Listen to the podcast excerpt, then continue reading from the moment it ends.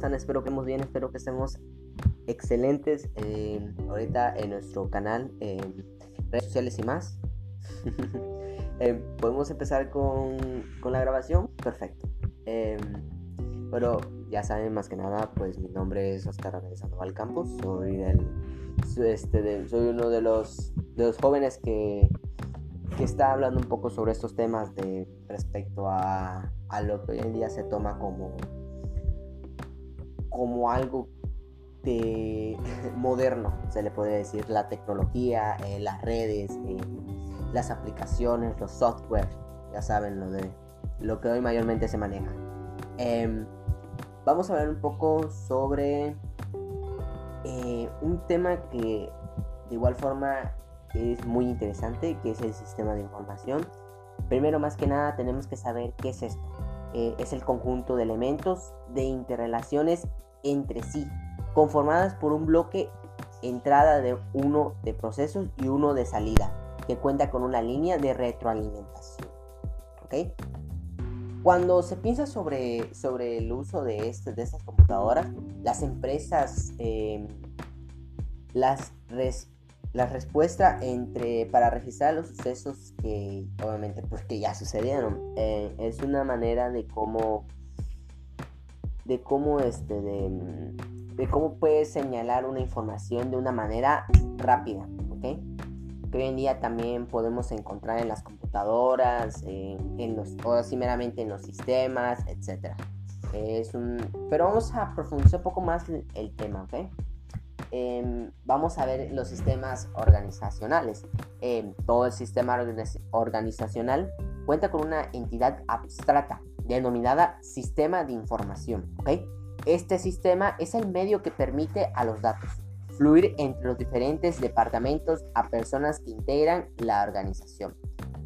Podemos encontrar dos características, que es la finalidad de un sistema es la razón de una existencia. Los sistemas internacionales con su medio ambiental. Bueno, mayormente en esto tiene que ver un poco por cómo podemos organizar una información de una manera, como ya les habíamos dicho, rápida, ¿okay? Una manera de que no sea ni tan baja ni tan media, que sea de una manera muy eficiente y que se nos facilite, ¿okay?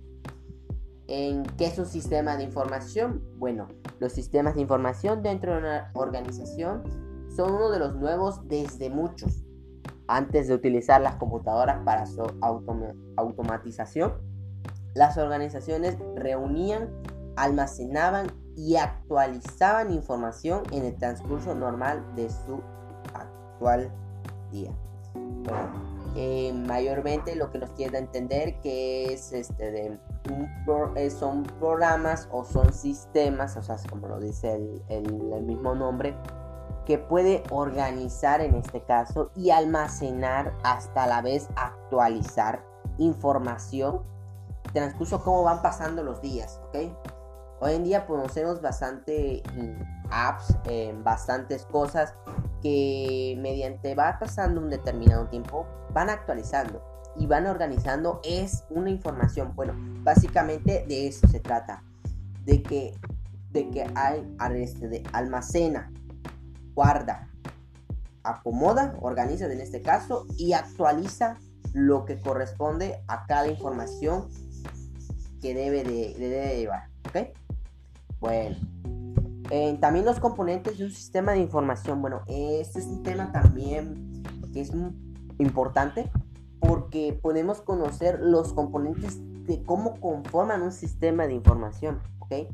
Los sistemas de información dependen de otros subsistemas componentes para poder llevarse a cabo.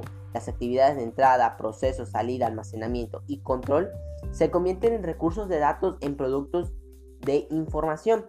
Estos subsistemas incluyen personas, hardware, software, procedimientos y datos, ¿ok?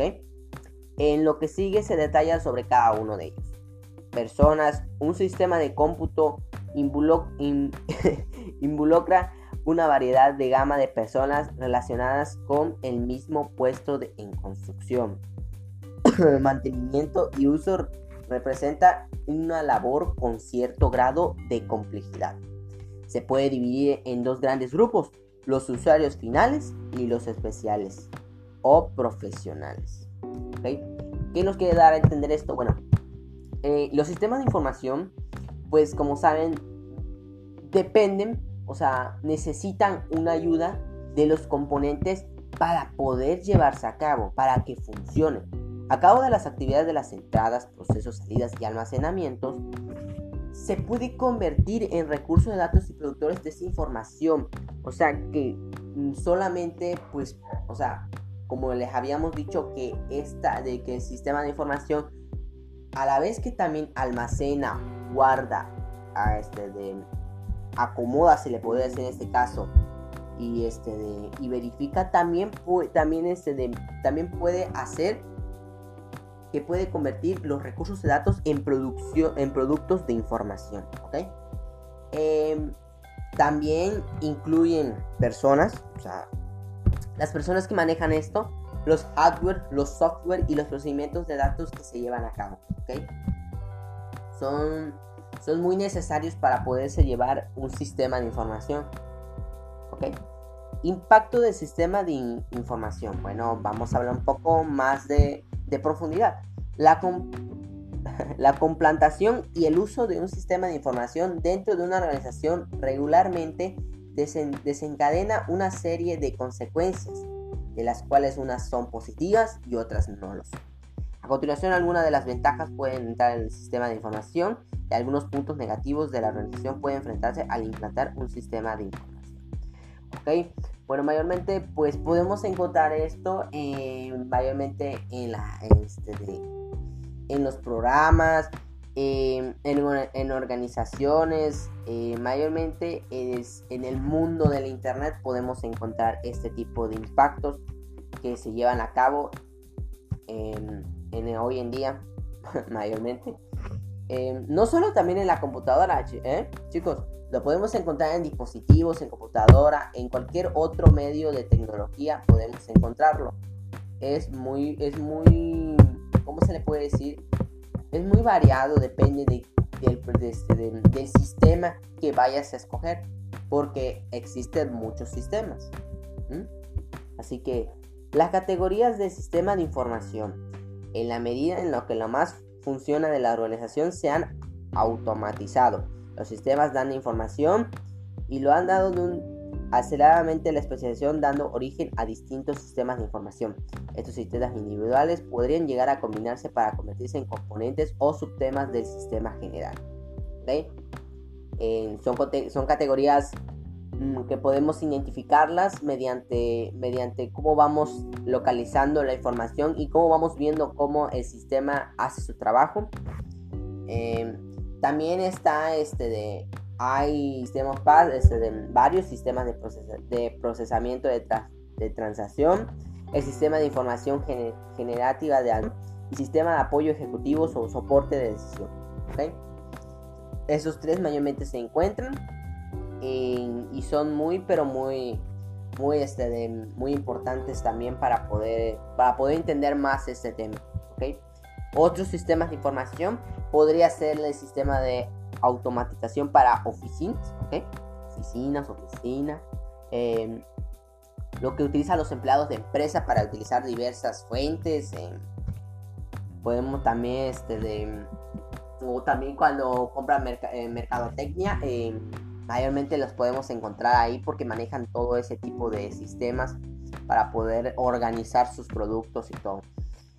El sistema experto es un sistema que automatiza el proceso que toma la decisión de un área, específicamente como diagnósticos médicos, mecánicos o revisión de historial de crédito para aprobación de una solicitud de préstamo. Ok, podemos encontrar también cuando vamos a poner un ejemplo, vamos al doctor, okay, vamos a consultar y lo primero que nos piden es nuestro nombre, okay, nos piden nuestra cartilla y nuestro nombre, okay. Y vemos que prácticamente la ejecutora o la muchacha que está escribiendo ella automáticamente con un sistema de información, ella pues, o sea, empieza a buscar nombres, empieza a hacer esto, empieza a buscar todo para que podamos localizar a las personas que necesitan este tipo de cosas.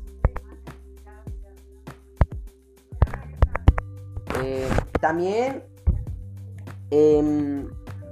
podemos también encontrarlo en los préstamos, ¿ok?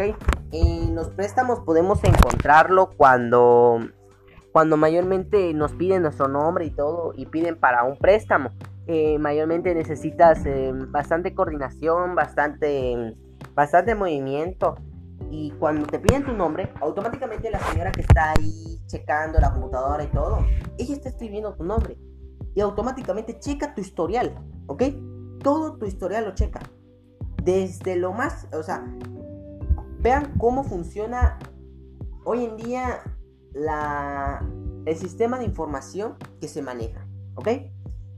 Tú pones tu nombre, o sea, tú pones tu nombre todo y automáticamente dispara, ¿ok? Dispara tu historial y todo, ¿ok? Pero no nos vamos muy lejos porque este tema es de programación, ¿ok? Que a continuación, después de este video, de este audio, nos vamos directamente hacia donde está la programación, ¿ok? Así que a continuación, después de esta explicación breve, nos vamos a programación, ¿ok? Bueno, y seguimos. También están los sistemas de trabajo en grupo, o sea, los group work. Existen situaciones en las que pueden la resolución de problemas complicados es necesario conformar el equipo que se encarga del asunto o un sistema de apoyo de decisiones grupales que permiten el trabajo colectivo, ¿ok? Esto mayormente se utiliza cuando haces trabajos de forma grupal, y pues esto mayormente te ayuda para poder entender y pues llegar a un momento de ideas de diversas tecnologías, entre telecomunicaciones, etc. También está la visión de los sistemas de información. Los sistemas de información computarizacionales conforman hoy en día la parte imprescindible en la mayoría de las organizaciones de contar la fuente de información confiable y variable, ¿ok? Esto lo podemos encontrar mayormente también cuando tomamos mayormente la información muy en serio y podemos buscar este tipo de conceptos. Esta información mayormente se maneja por la computarización, ¿ok? Hoy en día forma parte de pues una de las maneras de organizar una fuente de información confiable, ¿ok? Lo utilizan mayormente las empresas que pues quieren que su información sea confiable. Nos vamos rápidamente a elementos de un sistema de información. Uno de los temas que también al principio está esto, es cuando la clasificación de los usuarios primarios, que son los que interactúan en el sistema, ellos alimentan al sistema con los datos de la entrada, o reciben salida por algún medio de salida, ¿ok? Se le puede decir en ese medio. Usuario indirecto, ese es el número 2, son aquellos que son beneficiarios a los resultados o reportes generados por los sistemas, pero que no interactúan de manera directa con el hardware y el software. También está el usuario gerente, que son los usuarios que tienen responsabilidades administrativas dentro de los sistemas de aplicación. De forma directa o indirecta, el sistema no tendría la autoridad para aprobar la creación de un sistema de información, ¿ok? Y bueno, nos vamos a el último, que es el 4, que es usuarios directivos. Estos usuarios toman ciertas responsabilidades en el desarrollo de los sistemas de información. Este tipo de usuarios tomen decisiones sobre la existencia o no de un sistema de información en la organización de una función de riesgos, etc. Claro, las clasificaciones son muy importantes porque ahí puedes clasificar o identificar el usuario que vas a utilizar, ¿ok? No es solamente decir, este usuario, no, porque tienes de identificar qué usuario corresponde a lo que vas a necesitar y lo que vas a manejar, ¿ok? También están las fases de vida y desarrollo de un sistema, ¿ok? Lo podemos conocer tan bien como mantenimiento, planificación, análisis, diseño, implementación, etc. ¿Ok? En la investigación preliminar, la primera fase tiene que ver con la identificación de problemas, oportunidades y muy valoradas, y debe ser asumidas por una prudencia y atención, ¿ok? Por ella depende el resto del proyecto, ¿ok? Mayormente pues esto tenemos que investigar, o sea, no hay el riesgo de investigar así global, solo que simplemente tener en cuenta una idea y una identificación de un problema que pueda pasar en esos casos. En análisis, esta fase se ocupa de la reunión y el estudio a detalle de los datos del sistema en operación y la especificación de los nuevos requerimientos del sistema a desarrollar. Podemos también utilizar el análisis para poder identificar y ver qué necesitamos, ¿ok? ¿Qué necesitamos? Está también el diseño, que es la fase del área. El nuevo sistema de información se compone de tres tareas que son diseño de sistemas alternativos, selección del mejor sistema y la consiguiente redacción del reporte del diseño, ¿ok? El 4, desarrollo a codificación. Durante esta fase los programadores pueden jugar un papel importante al crear, personalizar el software y que tomara el sistema, ¿ok? Son muy importantes estos temas porque tenemos que tomar mayormente la precavida información necesaria, ¿ok? También está la implementación, es la fase de implementación que se instala en el nuevo sistema de información. El mantenimiento, la finalidad de la fase de implementación comienza la fase del mantenimiento, ¿ok? También podemos encontrar el análisis.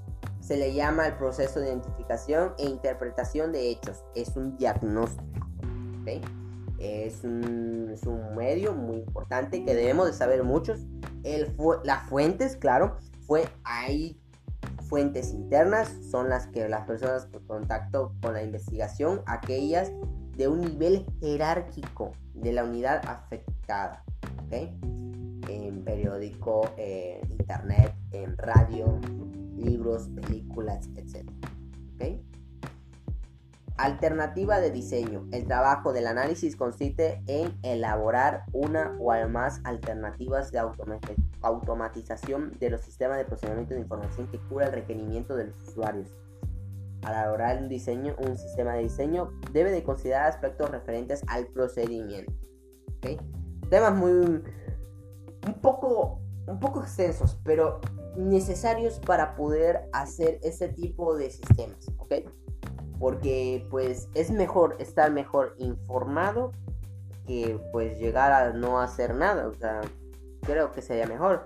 El diseño, una vez se determina la factibilidad del software y se definieron los requerimientos para su desarrollo, toca turno al diseño. En esta fase se toma la decisión acerca de la arquitectura de la información y la tecnología aplicada.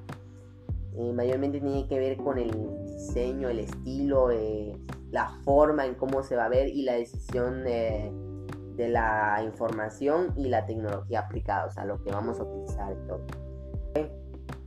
Bueno, básicamente, rápidamente, ya que estamos aquí, empezamos con uno de los temas que igual muy reconocidos, que por parte mía pues podemos encontrarlo también en muchas fuentes también, que es la base de datos, ¿ok? Vamos rápidamente así. ¿Qué es una base de datos? Es un concepto que cada vez que usa la mayor frecuencia de ámbito como el trabajo, en el internet, en la escuela. Hace unos años esta noción se utilizaba como lenguaje técnico de las gurús informáticos. Puede hacer unos avances tecnológicos y su implementación en distintos espacios de la sociedad, ¿ok? La base de datos, wow. Cuando decimos esto, ¿qué se nos viene a la mente? ¿Ok? Wow, una base de datos. Cuando mayormente escuchamos estas palabras, podemos encontrarnos en internet, ¿ok? Google. Cuando nos dicen base de datos, un ejemplo de base de datos, Google, ¿ok? ¿Por qué Google? Porque es una de las principales, y si no me equivoco, uno de los primeros ejemplos que podemos relacionar con una base de datos. ¿Por qué? Porque lo utilizamos a diario, ¿ok? Tú vas a Google y pones comida rápida, ¿ok? Automáticamente Google busca en la base de datos todo lo que tenga que ver con comida rápida y te lo pone en una lista de resultados. Así, rápidamente. Otro ejemplo podemos encontrar en las escuelas, ¿ok? En las escuelas, en las enfermerías, en el médico, podemos encontrarlo en ventas, etc. ¿Por qué? Porque tú básicamente, pues cuando tú vas, por así decirlo, como ya habíamos dicho, pues habíamos dicho que cuando decían base de datos, automáticamente tú te vas como que, esto, lo otro, ya te salió la información, que nada más pusiste tu nombre. ¿Por qué? Porque esos son datos que nos van a servir y esos datos son los que mayormente la fuente de internet nos puede ofrecer, ¿ok? Porque todo lo que tenga que ver con tu búsqueda te va a salir en esa lista, ¿ok? Bueno, están los tipos de bases de datos que existen en algunos usuarios, bases de datos, algunos que tienen propiedad de modelo en datos. Esta es la manera en que se están estructurados. Los modelos son buenos, jerárquicos y relacionados a una red. Modelo de base de datos. Se trata de una columna en donde la información tiene que ver con el nombre de esta. Por ejemplo, si es de clientes, esta columna puede contener el nombre de clientes, ¿ok? Podemos encontrar también en internet una tabla donde podemos poner un usuario y una contraseña, ¿ok? Y eso es donde se va a interlazar la primera tabla, ¿ok? Y ese es el siguiente que vamos a ver, ¿ok? El modelo de base de datos jerárquico. Este tipo de bases de datos son aquellas de almacenamiento de información, ¿ok? Podemos encontrarlo como una tabla, ¿ok? Un cuadro conceptual, ¿ok? Pero esa es una tabla en donde va relacionando diferentes información. El modelo relacional igual, que es donde ya empezamos a ver entre uno y entre muchos, ¿ok? Es el tipo de base de datos más popular y resultado de la excelente herramienta para almacenar, acceder a la información y que contenga la organización de forma tablas. Cada puede contener diversos campos con muchos registros, ¿ok? Las tablas de Microsoft Access es un sistema de administración base de datos relacionadas con una complicada administración de información como de una empresa, ¿ok? Podemos encontrarla igual en nuestro Microsoft. Es una aplicación gratis, así que la podemos descargar. Es muy, pero muy ¿cómo se le puede decir? Muy necesaria para poder aprender este tipo de información de la base de datos. Relaciones para que los datos de las tablas se puedan relacionar, encontrar y proceder la información rápida. Es eficaz. Es necesario que las tablas no se encuentren aisladas unas a otras, ¿ok? Mayormente cuando nosotros ponemos, por así decirlo, un ejemplo breve, podría ser cuando te van a entregar tu boleta de calificación, ¿ok? Cuando te ponen tu boleta de calificación, tú nada más aparecen tus materias y la calificación y tu nombre, ¿ok? Pero uno nos podemos a preguntar, ¿cómo lo hacen? Bueno, ahí va algo muy rápido. La base de datos no solo es simplemente palabras, ni mucho menos agarrar una computadora o un celular y ponerse a descargar aplicaciones e intentarlo. Es conocer más allá de lo que tú debes de saber, ¿ok? En este caso, las relaciones tienen que ver con el ejemplo que les estoy diciendo de las calificaciones. Cuando tú pones tu calificación, automáticamente la escuela, antes de ponerte tu calificación, vamos a retroceder los pasos que utilizan. Ponen tablas, ¿ok? Tablas, por ejemplo, los nombres de los alumnos, los nombres de los maestros, las asignaturas y las calificaciones, ¿ok? A la vez también ponen un orden para que vayan interlazando, por así decirlo, cuando pongan tu nombre, o sea, por así decirlo, cuando pongan, un ejemplo, cuando te dan una matrícula, ¿ok? En este caso vamos a ponerla así. automáticamente cuando tú pones la matrícula te va a aparecer todo. ¿Por qué? Porque con base a eso, la base de datos automáticamente va a ir a las tablas y va a ir recogiendo la información que necesita, por así decirlo. Pone tu nombre, ¿okay? Pones la matrícula.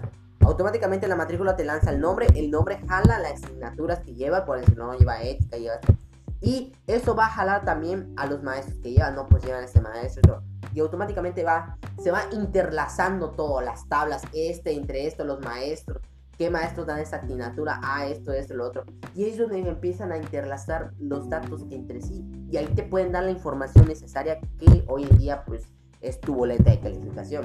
Así es como llega tu boleta, de una manera de relaciones uno entre uno o uno entre varios.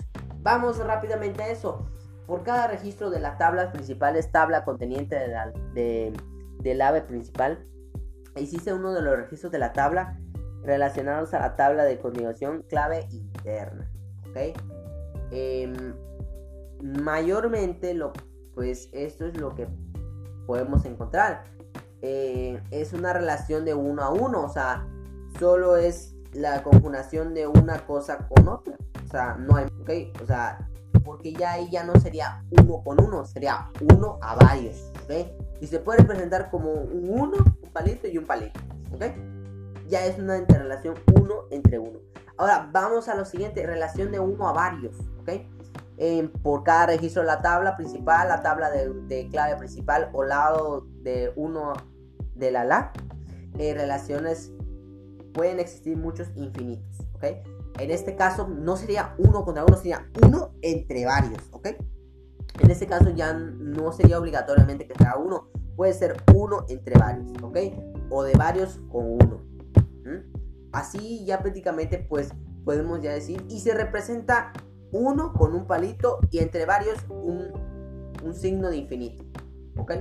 Porque pueden ser varios, o sea, no puede ser exactamente 2, 3, 4, máximo 8, no. Puede ser muchos, ¿ok? Varios. En este caso, varios podría ser la base de datos de Google, ¿ok? Ahí podríamos poner un ejemplo de base de datos varios, o sea, uno entre varios. También la relación de varios a varios, ¿ok? En donde podemos encontrar también, ahí podemos meter la información de la escuela, que les acaba de decir que cómo llega tu boleta de calificación. Bueno, ahí también podemos poner. Y por mi parte, pues eso sería todo. No se olviden de que voy a empezar a subir videos. También en mi canal de YouTube podemos encontrarlo. Les dejaré el link para que vayan a seguirlo también. Subo videos, aunque claramente pues no los subo casi diarios, pero claro, trataré lo posible de ya subir información y lo que mayormente se necesite, ¿vale? Y nos vemos pronto, y nada, cuídense mucho, nos vemos hasta el próximo podcast, los dejo en el siguiente podcast.